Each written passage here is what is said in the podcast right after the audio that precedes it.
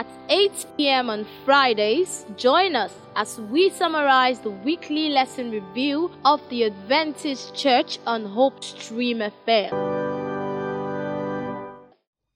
Hello. Welcome to Sabbath School Lesson Summary with Pastor Solomon Odinyebuchi Okono. Today we're summarizing Lesson 3 of the third quarter of 2020. The lesson is titled, Seeing People Through Jesus' Eyes. The key text is from Matthew chapter 4, verse 19. Then he said to them, Follow me, and I will make you fishers of men. Let us pray. Everlasting Father, thank you for extending your grace to us again today. We want to review your word this moment. Please, Father, open our eyes and our minds and teach us to become better and stronger in you. In the name of Jesus Christ. Amen. To become a genius in any field, one has to observe other geniuses in that field for a while and then try to emulate them. Jesus' disciples became geniuses in witnessing by observing and emulating Jesus, who is the master soul winner. We too can learn how to lead others to Jesus by learning how Jesus ministered to people as he journeyed through the crowded streets of Jerusalem, as he walked along the dusty paths of Judea and the grassy hills of Galilee. Jesus was not selective in his evangelism approach. He targeted all, male or female, poor or rich, educated or uneducated, hot-tempered or gentle. He saw the deep yearning for genuine love in the hearts of Mary Magdalene, the Samaritan woman, and the woman with the issue of blood. Whether they were Jews or Gentiles, male or female, a thief on the cross, a centurion, or a demon-possessed madman, Jesus saw their God-given potentials and viewed them through the eyes of salvation. Sunday lesson is titled, The Second Touch. The key text is from Mark chapter 8, verse 22. Then they came to Bethsaida, and some people brought a blind man to Jesus and begged him to touch him. The two action words in this key text are brought and begged. None of these actions was initiated by the blind man. His friends did. The blind man may not have had enough faith, but his friends saw the need for the man to be made whole, so they took him to Jesus. It is possible they may have encountered some difficulties in trying to reach Jesus, but they were not deterred.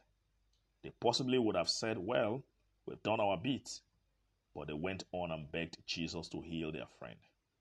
The word beg, as used here, can mean to beseech, to employ, to exhort, in a softer, kinder, gentler, but consistent manner without being loud. These friends were desirous to help their friend, so they begged Jesus. The New Testament records approximately 25 distinct miracles performed by Jesus. In more than half of these miracles, a relative or a friend brings the individual to Jesus for healing. Many persons, including our friends and family members, may never come to Jesus except someone who has faith brings them to Jesus. Friends and relatives may not have faith to come to Jesus on their own, but we must bring people to Jesus on the wings of our own faith. The healing of this blind man was in two stages. After Jesus had put his spit on his eyes, he asked him if he could see. But the man replied in Mark chapter 8, verse 24, I see men as trees. Then a second time, Jesus put his hand on his eyes. Behold, he was made whole. This was the only time in Jesus' ministry that he will perform a miracle in two stages. Why do you think Jesus healed the man in two stages? What lessons can we learn from this? Please share your answer with someone. It is likely that we too see people as trees rather than as people meant for God's kingdom. Think about this. Monday lesson is titled, A Lesson in Acceptance. Jesus' view of people was different. He saw people not as they were, but as they might become.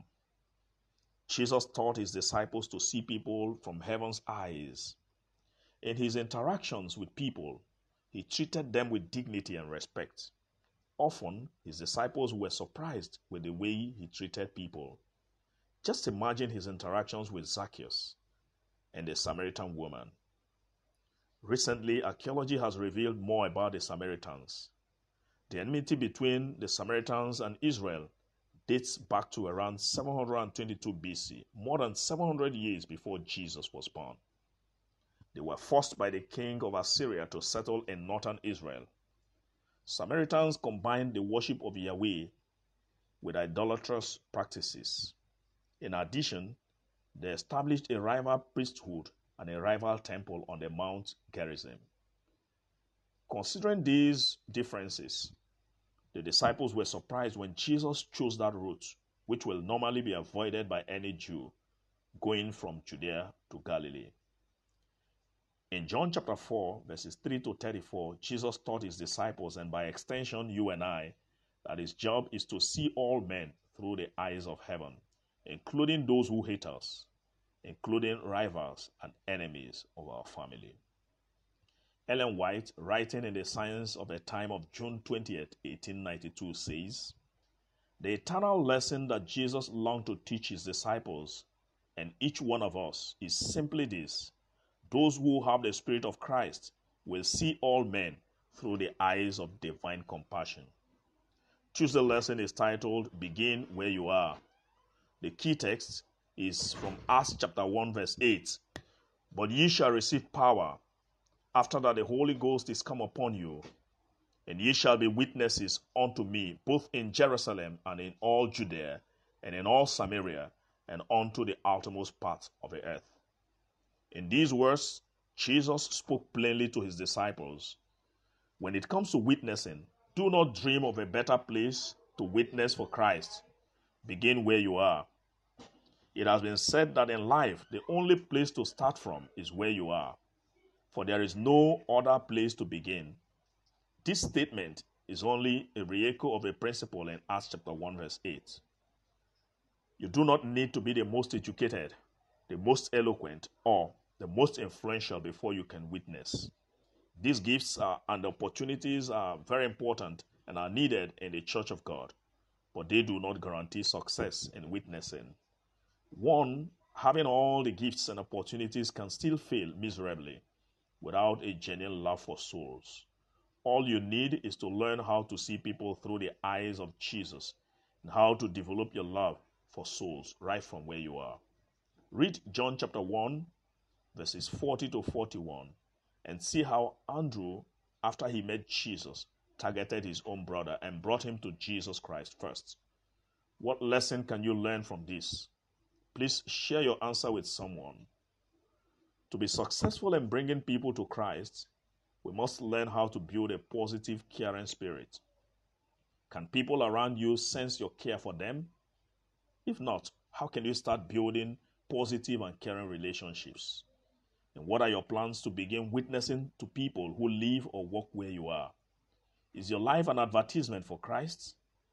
Why not begin making friends for God by sharing Jesus first, sharing the end-time message of the Bible truth, and eventually making them Seventh-day Adventists? Wednesday's lesson is titled, "Dealing with Difficult People." The key text is from Matthew chapter 4, verses 18 to 19.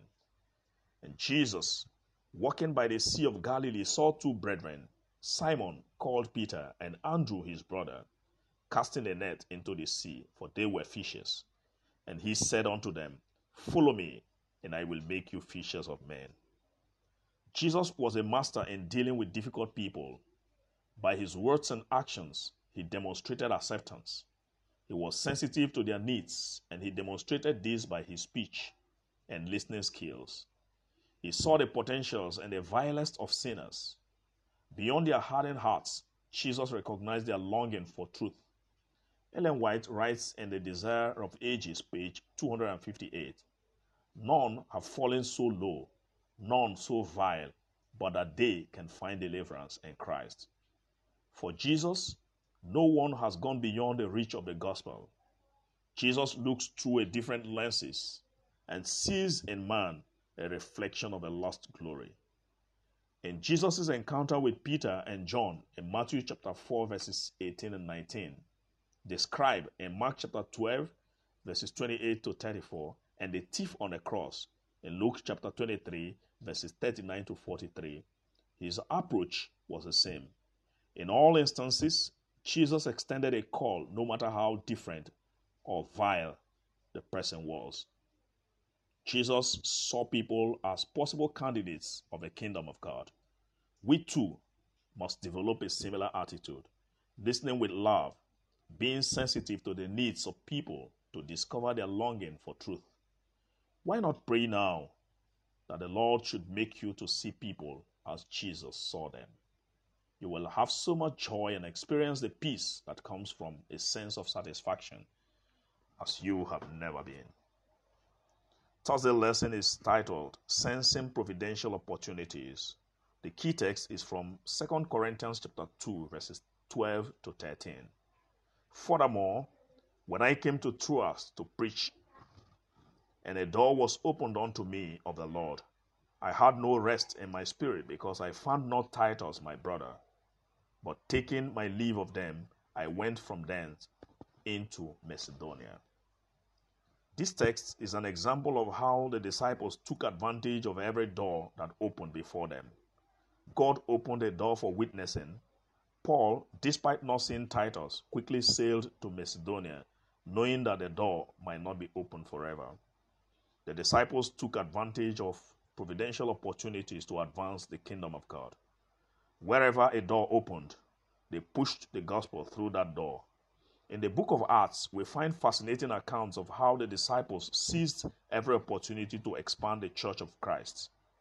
The same God who opened doors of witnessing is still the same God today.